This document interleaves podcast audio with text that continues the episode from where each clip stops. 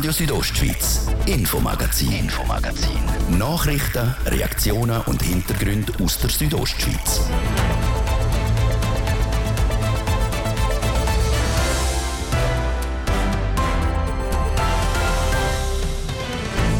Strompreise in der Schweiz steigen. Rund 260 Franken teurer dürfte die Stromrechnung nächstes Jahr im Schnitt für eine vierköpfige Familie werden. Auch Unternehmen und Gemeinden werden künftig also mehr für den Strom zahlen müssen. Wir haben bei ein paar Gemeinden nachgefragt, wie sie sich auf die zusätzlichen Kosten vorbereiten. Seit über einem halben Jahr herrscht Krieg in der Ukraine. Millionen von Menschen haben darum in anderen Ländern Schutz gesucht. Den Schutz gefunden haben rund 100 Personen aus der Ukraine auch im Oberengadin, vor allem in Hotel- und Personalzimmer. Das wird laut dem St. Moritzer Gemeinsvorstand Michael Pfeffli aber bald zum Problem. Bei der Hotelbetrieb gibt es eigentlich keine Möglichkeit für die kommende Wintersaison Unterbringungsmöglichkeiten zur Verfügung zu stellen. Jetzt müssen neue Lösungen her. Und dann schauen wir noch ins Unterengadin. Am 25. September wählt die Stimmvolk von Schule einen neuen Gemeindepräsident oder eine neue Gemeindepräsidentin. Zur Wahl stellen sich Aita Zanetti und der Reto Rauch, zwei Personen, die kaum unterschiedlicher sein könnten. Das ist ganz klar Brückenbau. Ja, ich bin vermutlich eher der mit dem Fuß Tisch. Wir stellen die beiden vor. Das ein paar von den Themen im Infomagazin auf RSO von heute. Am Montag, 12. September, im Studio ist Jasmin Schneider. Ich wünsche einen guten Abend. Was sich schon länger abzeichnet hat, ist jetzt definitiv die Strompreise in der Schweiz die steigend und das teilweise massiv. Das zeigen die Zahlen vom Bundesamt für Statistik. Auch ein Blick nach Graubünden zeigt, die Strompreise werden vielerorts steigen. Der Beitrag von Fabio Theus. Bis zu 500 Franken mehr. So viel muss eine vierköpfige Familie in Graubünden für den Strom im nächsten Jahr einplanen. Von Gemeinde zu Gemeinde ist der Anstieg aber unterschiedlich. So gibt es auch Gemeinden, die fast die gleichen Preise zahlen wie bisher. Nicht so in Samada im Oberengadin. Dort zahlt die Bevölkerung nächstes Jahr laut dem Bundesamt für Statistik 46 Prozent mehr für den Strom. Der Gemeindevorstand sagt jetzt am Ausarbeiten, wie und wo an Strom eingespart werden kann. Zudem setzt ihm auf Eigenverantwortung vor der Bevölkerung. Laut dem Gemeindepräsident von Samada, Can Peter Nickli, ist das aber nicht alles. Auch haben wir in der Gemeinde ein sehr liberales Baugesetz und Außenisolation, Solaranlagen und so weiter werden mit sehr wenigen Auflagen auch bewilligt. Das ist sehr ein zentrales Anliegen für Stromsparen, dass man sehr äh, liberal, liberales Baugesetz hat und auch mit sehr wenigen Auflagen jetzt äh, Projekte umsetzen Dazu kommt, dass in Samada bald die ersten Wasserstoffanlagen im Kanton entstehen sollen. Ebenfalls mit höheren Strompreisen muss die Bevölkerung von Meierfeld rechnen. Dort steigen die Preise um knapp 40 Prozent. Auch im Städtli heisst es darum jetzt Strom sparen. Für die Gemeinde sagt das aber nichts Neues, wie der Stadtpräsident der Heinz Dürler sagt. Seit acht, neun Jahren haben wir eine Nachtabschaltung von der Strassenbeleuchtung als Beispiel. Was wir auch schon gemacht haben vor deren Erhöhung, Beleuchtungskörper umstellen auf LED, das ist auch eine Maßnahme, die sehr viel Strom spart. Das Haushaltsbewusstsein ein bisschen schärfen von den Leuten. Es gibt auch ein sehr gutes Anleitungsbüchlein vom Bundesamt für Energie, das wir auflegen tun am Schalter, wo die üblichen Energiespartipps drin sind, die in der Summe ja dann auch etwas ausmachen. Noch mehr ansteigen werden die Energiepreise in der Gemeinde Scharanz. Dort zahlt die Bevölkerung nächstes Jahr rund 50 Prozent mehr für den Strom. Der Gemeindepräsident, der Werner Preisig, sagt dazu. Die Mehrkosten die sind wirklich eklatant und wir haben das auch kommuniziert. Wir haben äh, jedem Haushalt einen Flyer zugestellt. Es ist das Verständnis eigentlich sehr, sehr groß. Also ein Haufen haben gesagt, man hätte gewusst, dass wir bis anhin eigentlich sehr tief sind in den Tarifen und dass es irgendeine Anpassung gibt. Dazu kommt, dass die Preise, die ab nächstes Jahr gelten, sich drei Jahre lang nicht verändern werden. Trotzdem ist auch Stromsparen in Scharanz ein Thema. In öffentlichen Gebäuden werden wir auch Temperaturen reduzieren. Wir leiten auch andere Massnahmen in die Wege leiten, wie beispielsweise die Beleuchtung vom Killenturm zeitlich einschränken. Wir reduzieren die Strassenbeleuchtung. Reduzieren. Wir haben umgestellt eigentlich auf LED bei der Strassenbeleuchtung. Das sind die Sachen, die wir unmittelbar umgesetzt haben. Weiter sei der Ausbau von Solaranlagen wichtig. Und da sind die Gemeinde schon fleissig dran. Die Schulhaus sind schon seit ein paar Jahren mit Solaranlagen ausgerüstet. Der neue Kindergarten kriege auch Solaranlagen auf das Dach und bald soll auch die Mosterei von Scharanz mit einer Solaranlage ausgestattet werden. Die Strompreise der Bündner Gemeinden die können auch im Internet miteinander verglichen werden. Die Eidgenössische Elektrizitätskommission, die ELCOM, hat alle Preise zur Verfügung gestellt. Möglich ist das unter www.strompreise.elcom.admin.ch.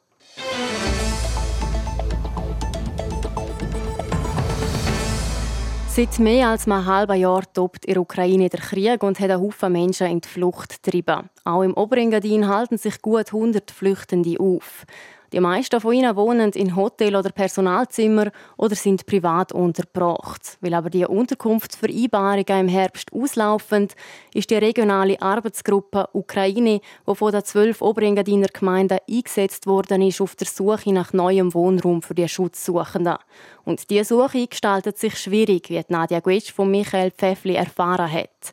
Er ist St. Moritzer Gemeinsvorstand und leitet die regionale Arbeitsgruppe bei der Hotelbetrieb und auch bei der sonstigen Beherberger gibt es eigentlich keine Möglichkeit für die kommende Wintersaison Unterbringungsmöglichkeiten zur Verfügung zu stellen. Was glauben Sie, was ist dafür verantwortlich, dass in dem Sinne das Angebot, das Sie bräuchten, nicht angeboten wird?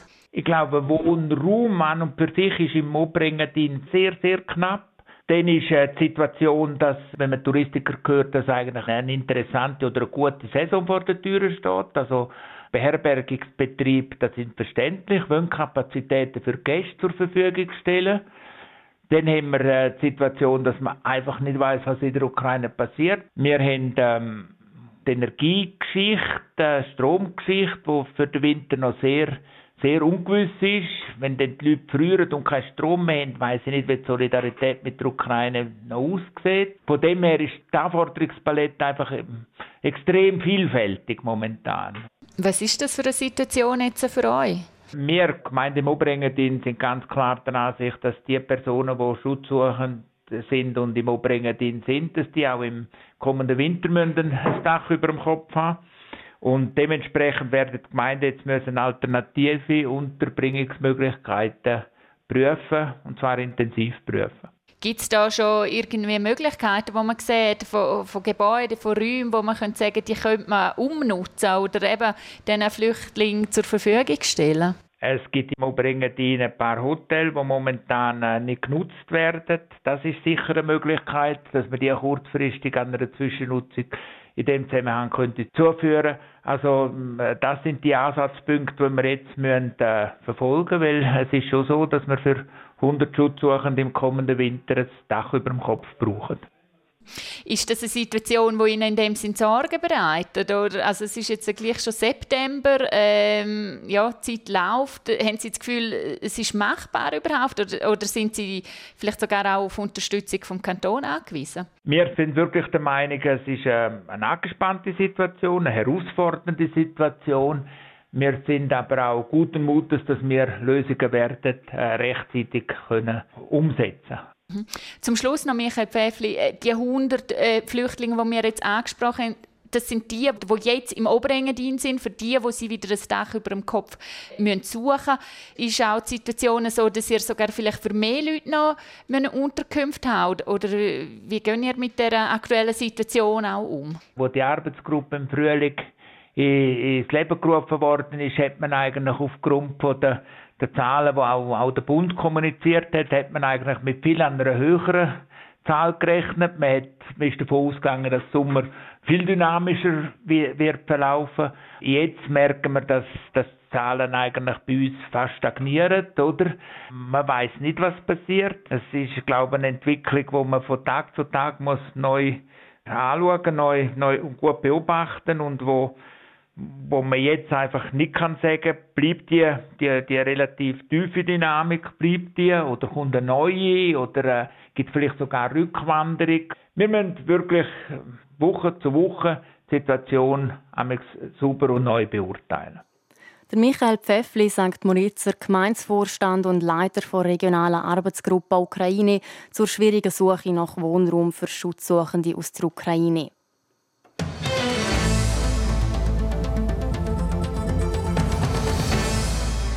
Das Bedürfnis der Arbeitskräfte in der Schweiz verändert sich immer mal wieder. Ein Trend der letzten Jahre ist die Teilzeitarbeit und auf die gehen wir diese Woche genauer in unserer Wochenserie ein.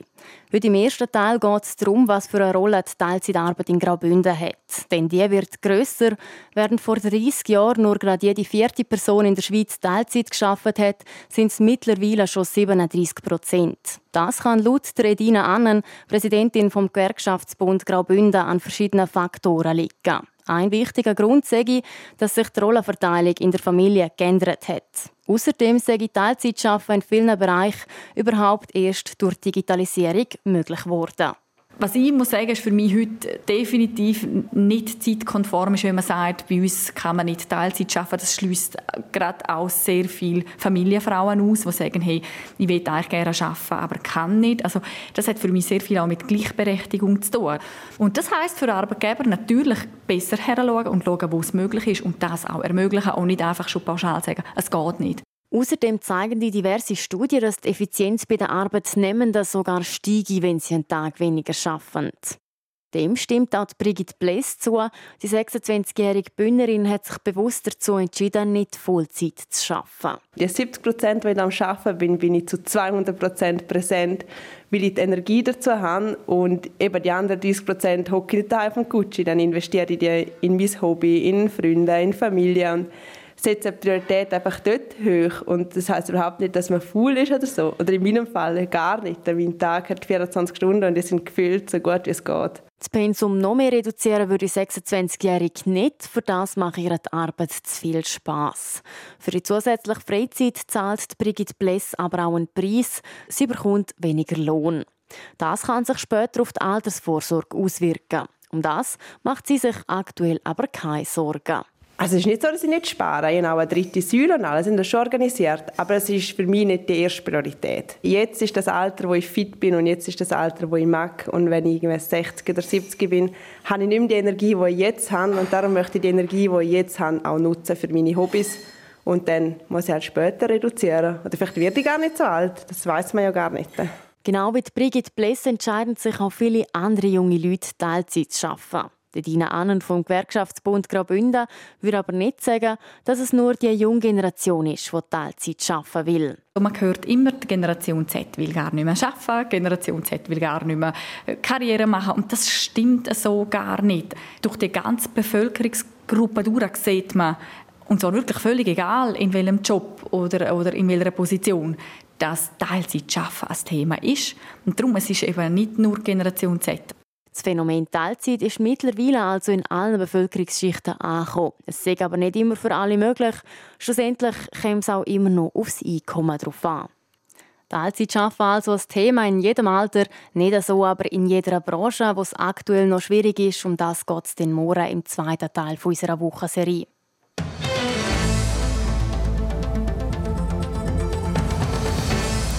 Das wäre es schon mit dem ersten Teil vom Infomagazin. Im zweiten Teil legen wir den Fokus auf Schule. Dort wird in zwei Wochen ein neuer Gemeindepräsident oder eine neue Gemeindepräsidentin gewählt. Doch zuerst gibt es jetzt noch ein Update mit Wetter und Verkehr.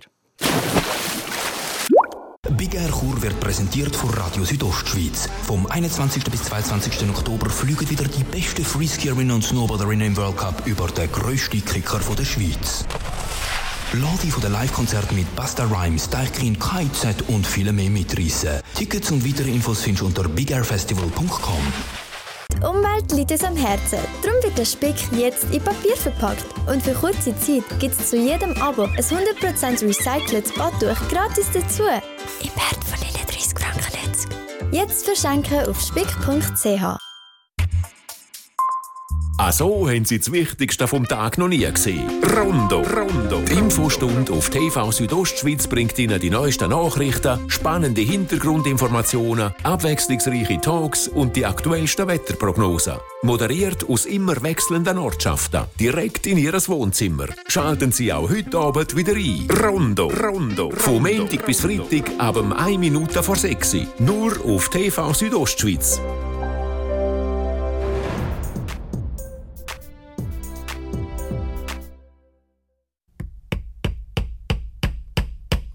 So klingt es, wenn Sie Ihren Van Gogh über dem Sofa aufhängen. Jetzt Euromillions spielen und super reich werden. Diesen Dienstag im Jackpot über 130 Millionen. Montag, 12. September, es ist halb sechs. Das Wetter.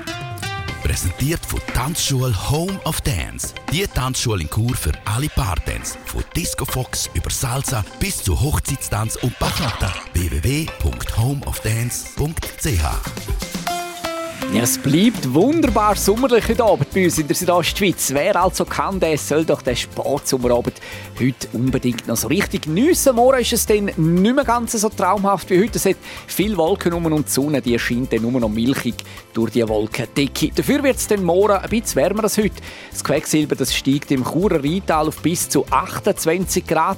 Das Klosters gibt es 25 und auf der Lenzer Heide erwarten wir bis zu 23 Grad. 0 Grad Grenze morgen, die steigt auf rund 4000 Meter. Verkehr präsentiert von der Züst AG in Chur. Ihre Fachmann für Dienstleistungen im Bereich Elektrowerkzeug. züstag.ch der Feierabendverkehr wird eingesetzt in der Stadt Chur. Aktuell haben wir Stau oder stockend bei der Autobahnausfahrt Chur Nord stadteinwärts dann auf der Masanzerstraße stadtauswärts im Bereich Postplatz Welsdörfli und auf der Kasernenstraße stadtauswärts. Ihr braucht dort, je nachdem, wo ihr unterwegs sind, bis zu 10 Minuten länger und ja, durchaus auch 10 Minuten warten ist vielleicht einmal äh, vor der einen oder anderen Baustelle angesagt bei uns im äh, Kanton. Da hat es ja gerade ein paar im Moment, aber eben, das sind äh, Wartezeiten von höchstens 10 Minuten. Sonst sieht es äh, gut aus aktuell. Größere Störungen haben wir keine zu vermelden. Wir wünschen euch weiterhin eine gute und vor allem eine sichere Fahrt. Verkehr. Und da bei uns geht es weiter mit dem aktuellsten aus der Region und der Jasmin Schneider. Radio Südostschweiz, Infomagazin, Infomagazin. Nachrichten, Reaktionen und Hintergründe aus der Südostschweiz.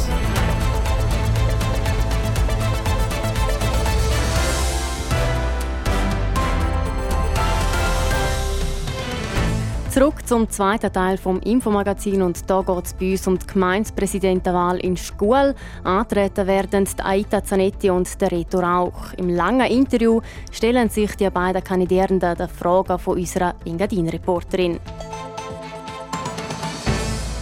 In der Unterengadiner Gemeinde Schkuhl stehen in knapp zwei Wochen Gesamtneuerungswahlen an. Sowohl der Gemeindevorstand als auch das Präsidium werden neu besetzt. Und das Präsidium und damit um die Nachfolge vom Capo Christian van Zun kommt, wie schon seit ein paar Wochen bekannt ist, zu einer Kampfwahl zwischen einer Frau und einem Mann. Nadia Guetsch hat die beiden getroffen. Unterschiedlicher könnten die beiden Kandidaten für das Schuler Gemeindepräsidium nicht sein. Da ist zum einen die Aita Zanetti. 52, seit 2018 Grossrätin und mittlerweile Altstandespräsidentin, Co-Präsidentin von der Mitte Graubünden und Vize-Gemeindepräsidentin von Schule, Mutter von vier Kindern und Bäuerin. Auf der anderen Seite der Reto Rauch, 47, ebenfalls Grossrat, Unternehmer, SVP-Politiker und Familienvater. Sie bringt Erfahrung mit als Gemeindepolitikerin, er der Blick von außen und alles für einen Neuanfang. Sie gilt als Teamplayerin und Brückenbauerin. Er ist der Macher und einer, der auch mal mit der Faust auf den Tisch haut. Gemeinsam haben sie, dass sie beide aus Send kommen und jetzt eben die Führung der fusionierten Gemeinde Schule übernehmen Am möglichen zukünftigen Arbeitsort im Schuler Gemeinshaus habe ich die beiden zum Interview getroffen. Unabhängig voneinander haben sie beide die gleichen Fragen beantworten. Von klassisch bis zu entweder oder und ja nein. Angefangen aber bei der alles entscheidenden Frage, wieso, wenn Sie Gemeindepräsident, Gemeindepräsidentin von Schule werden? Ich kandidiere, weil mir die Gemeinde am Herzen liegt, weil ich da aufgewachsen bin, weil ich da meine Wurzeln habe und gerne meinen Teil weiterhin beitragen zum Klingen von dieser fusionierten Gemeinde. So Reto Rauch, warum kandidieren Sie für das Gemeindepräsidium von Schule? Ja, ich wohne da, ich bin da mit einer jungen Familie, bin da aufgewachsen, die Gemeinde liegt mir am Herzen und ich glaube, Schule muss einen Schritt weiter machen und bin bereit, um jetzt zu kandidieren und wäre auch bereit, um das Amt zu übernehmen. Was ist Ihnen denn wichtig bei der politischen Arbeit, jetzt gerade explizit auf Gemeindesebene? Ich denke, es ist wichtig, dass wir uns auf Augenhöhe äh, begegnen, vor allem die Gemeindebehörden mit der Bevölkerung, mit, der, mit dem Gewerbe, mit dem Tourismus, dass wir dort eine Kultur schaffen, die auf Augenhöhe basiert. Ja, jetzt da bezogen auf Schule ist, glaube auch wichtig, dass jetzt Schule als Hauptort von unserer Region weiterkommt, wirklich als Haupt Center auch wahrgenommen wird, was sie das Gefühl haben, das ist im Moment nicht wirklich der Fall. Und ich glaube, da kann man politisch noch mehr machen. Und wenn man so einen unternehmerischen Hintergrund hat, kann man das in der Politik gut reinbringen und so die ganze Verwaltung ein bisschen effizienter gestalten. Was, was wären Sie denn sonst noch für einen Gemeindepräsident?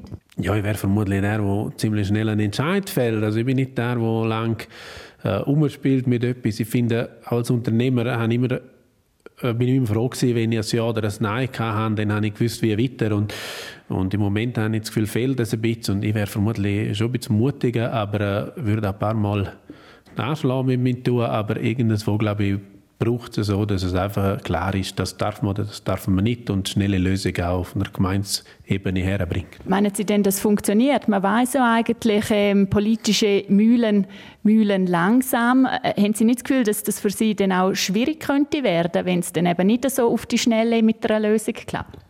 Ja, ich kandidiere jetzt nicht mit dem Gefühl, dass es ganz einfach wird, also überhaupt nicht.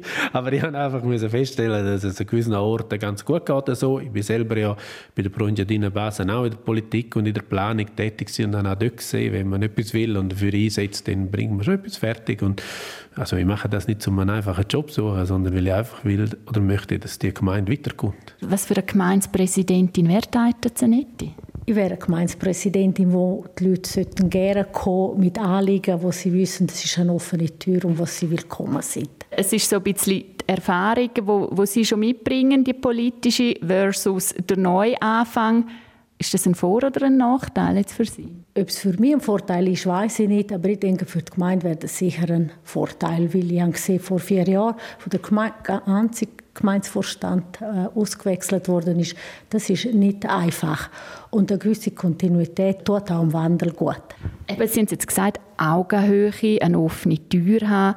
Ist das auch das, was Sie unterscheiden zu Ihrem Konkurrenten, dem Reto Rauch? Oder was ist so der Unterschied zwischen Ihnen zwei? Ich denke, der Reto Rauch hat eine andere Ausgangslage. Er ist nicht Teil des Gemeindevorstand und ich habe dort einen gewissen Loyalitätshintergrund. Ich möchte auch nicht die Arbeit von meinen Vorgängern kritisiere in dem Sinn, weil ich denke, äh, all die haben zu dem Zeitpunkt, wo Entscheidungen getroffen worden sind, auch das Beste für die Gemeinde im Auge gehabt. Redet auch in einem Satz, was unterscheidet Sie zu der Aita Zanetti? Ich bin weniger diplomatisch und werde sicher eher einer sein, der schnell eine Lösung bringt und halt Mut hat, zum Ja oder Nein zu sagen und so weiterkommt. Die Schule hat verschiedene Projekte, die angegangen werden welches ist das, was Sie als gewählter Gemeindepräsident als erstes anpacken Also im Moment ist, ist für mich einfach eine dringende Problematik ist äh, fehlende Erstwohnungen, fehlende Familienwohnungen für Einheimische,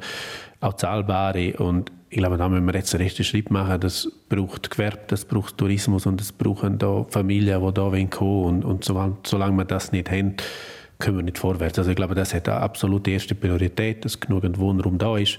Nebst natürlich alle Basis äh, Infrastruktur von der ganzen Gemeinde, die einfach muss top sein von der Schule über Abwasserleitungen und alles, was stimmen muss, ist glaube ich, wirklich Erstwohnung erste Priorität. Die Schule hat ja verschiedene Projekte, die angegangen werden in nächster Zeit. Welches ist das, was Sie als erstes würden anpacken wenn Sie gewählt werden am 25. September? Also ich bin schon dran und das ist das Projekt Schule Schule Plus. Das Plus ist eigentlich daraus ausgewachsen, dass wir eigentlich die ganze Gemeinde wollen anschauen, was für Lokalitäten hat Schule. Und am Schluss sind wir zu einem anderen Plus gekommen, dass wir dort das ganze Areal anschauen müssen. Also das hat für mich absolute Priorität. Das bringt mich gerade auf unseren Entweder-Oder-Part. Schulstandort ist einer von diesen Punkten, die ich gerne mit Ihnen anschauen möchte. Eben, es hat zu wenig Platz für die Schülerinnen und Schüler hier in der Schule. Das heisst, Ausbau von Schule, Schulstandort oder in den Fraktionen die Schule. Das kann man auch nicht mit entweder oder äh, beantworten, weil Schule muss ausgebaut werden, weil die Schüler haben dort keinen Platz. Schulstandort, Schule ausbauen oder die Schulen in den Fraktionen? Da braucht es beides. Also wir brauchen die Schule in den Fraktionen und wir haben im Moment in der Schule zu wenig Platz. Also müssen wir auch in der Schule, also die Schule ist eine Fraktion wie alle anderen auch und müssen wir in der Schule ausbauen und in den einzelnen Fraktionen die Möglichkeiten behalten, die wir haben. Die Freizeitinfrastrukturen in Schulen, ein grosses Thema, äh, das Thema Wasser zu Wasser, Eis zu Eis äh, oder eben äh, alles beim Alten. Was sagt der Rektor auch? Bündeln oder lassen, wie es ist? Da sehe ich schon klar, dass man bündeln muss. Also da müssen wir Wasser zu Wasser nehmen und, und Eis zu Eis oder Sport Infrastruktur zusammennehmen. Also da bin ich schon der Meinung, dass das der richtige Weg ist. Was sagen Sie, bündeln oder so lassen, wie es ist? Bündeln. Kommen wir zum Führungsstil als Gemeindepräsidentin. Fuß auf den Tisch oder Brücken bauen? Ist ganz klar Brücken bauen. Ja, ich bin vermutlich eher der mit dem Fuß auf dem Tisch. Nein, ich will nicht sagen, dass ich kein Brückenbauer bin. Ich kann ja wirklich umgehen. Ich habe auch viele Unternehmungen, die ich jetzt führe, mit viel Personal, und ich glaube, ich recht gut im Griff habe. Aber äh, von meinem Tun her bin ich schon eher der, der, der einen Entscheid will und auch einen Entscheid herführt. Kommen wir noch zu einem kurzen Block Ja- oder Nein-Fragen. Das Thema Abwanderung, auch ein Thema, das natürlich hier die Gemeinde Schule betrifft. Ähm, um die junge Generation hier zu behalten oder vielleicht auch sogar wieder zurückholen, macht die Schule genug? Nein. Um die junge Generation in der Gemeinde zu behalten oder man könnte auch sagen, um sie wieder in die Gemeinde zurückzubringen, wird genug gemacht in der Schule? Nein. Wohnraum schaffen für Einheimische. Sache der Gemeinde. Ja oder nein? Ja. Äh, vielleicht erklären, die Gemeinde muss nicht vielleicht Bauherrin sein, aber sicher die Voraussetzungen schaffen. Wohnraum schaffen für Einheimische ist Sache der Gemeinde. Ja, die Gemeinde muss schauen, dass genug Wohnraum da ist oder mindestens, dass wir eine Zone oder Platz haben für Wohnraum und das haben wir im Moment nicht. Wenn wir Investoren finden und Private haben, ist es gut, aber beides ist im Moment nicht da. Also es fehlt eine, es fehlt Zone, die möglich ist und es fehlt, glaube ich, auch der Initiative zu Investoren suchen. Am Schluss möchte ich Sie bitten, noch folgenden Satz zu beenden. Am 25. September 2022 werde ich auf einer Bergtour gehen. Aita Zanetti, am 25. September 2022 werde ich werde ich sicherlich nervös sein, äh, voll Vorfreude auf das Resultat und ich hoffe, dass es ein klares Resultat gibt, nicht für die Kandidierenden, sondern für die Gemeinde. Wie das Resultat am 25. September den lautet, ob Aita Zanetti oder der Reto Rauch Serena gemacht hat in der Schule, auch das hören wir dann hier bei uns auf RSO. Und von unserem Schwerpunktthema wechseln wir jetzt zum Sport. Sport.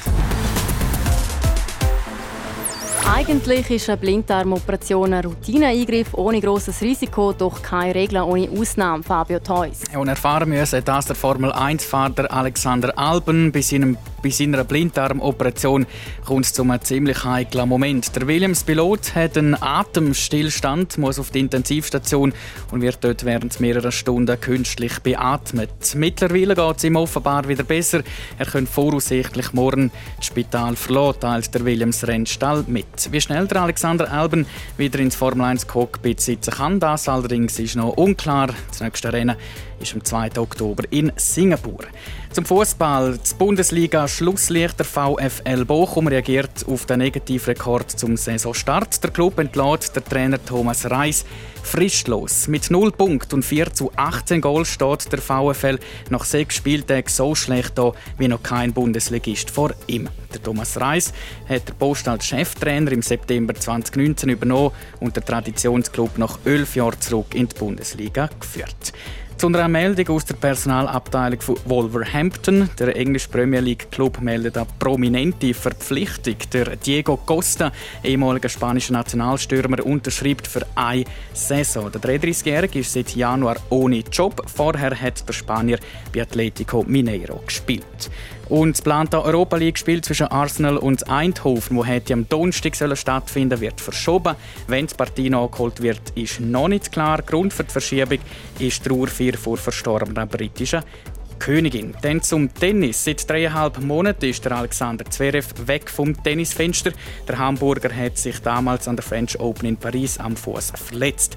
Eigentlich so der Plan, hat der Zverev an seinem Heimturnier am Davis Cup sein Comeback geben, doch aus dem wird nichts. Der 35-Jährige wird wegen einer neuen Verletzung am Fuß wieder fehlen. Dermal hat er sich im Training ein Knochenödem zugezogen. Wie lange der Zverev weiterhin ausfallen wird, das ist unklar. Auch schon wieder in Pause dürfte Joan Züger, nicht wegen einer Verletzung, sondern wegen ihrem frühen Out am Turnier im indischen Chennai. Die Schweizer Weltnummer 167 verliert in der Startrunde gegen die Kanadierin Eugenie Bouchach in zwei Sätzen. Sport. Das war das Infomagazin auf RSO vom Montag, 12. September. Ihr findet es auch im Internet auf südostschweiz.ch radio zum Nachlesen oder auch als Podcast zum Abonnieren. Am Mikrofon verabschiedet sich Jasmin Schneider. Ich wünsche weiterhin einen schönen Abend. Radio Südostschweiz, Infomagazin, Infomagazin. Nachrichten, Reaktionen und Hintergründe aus der Südostschweiz.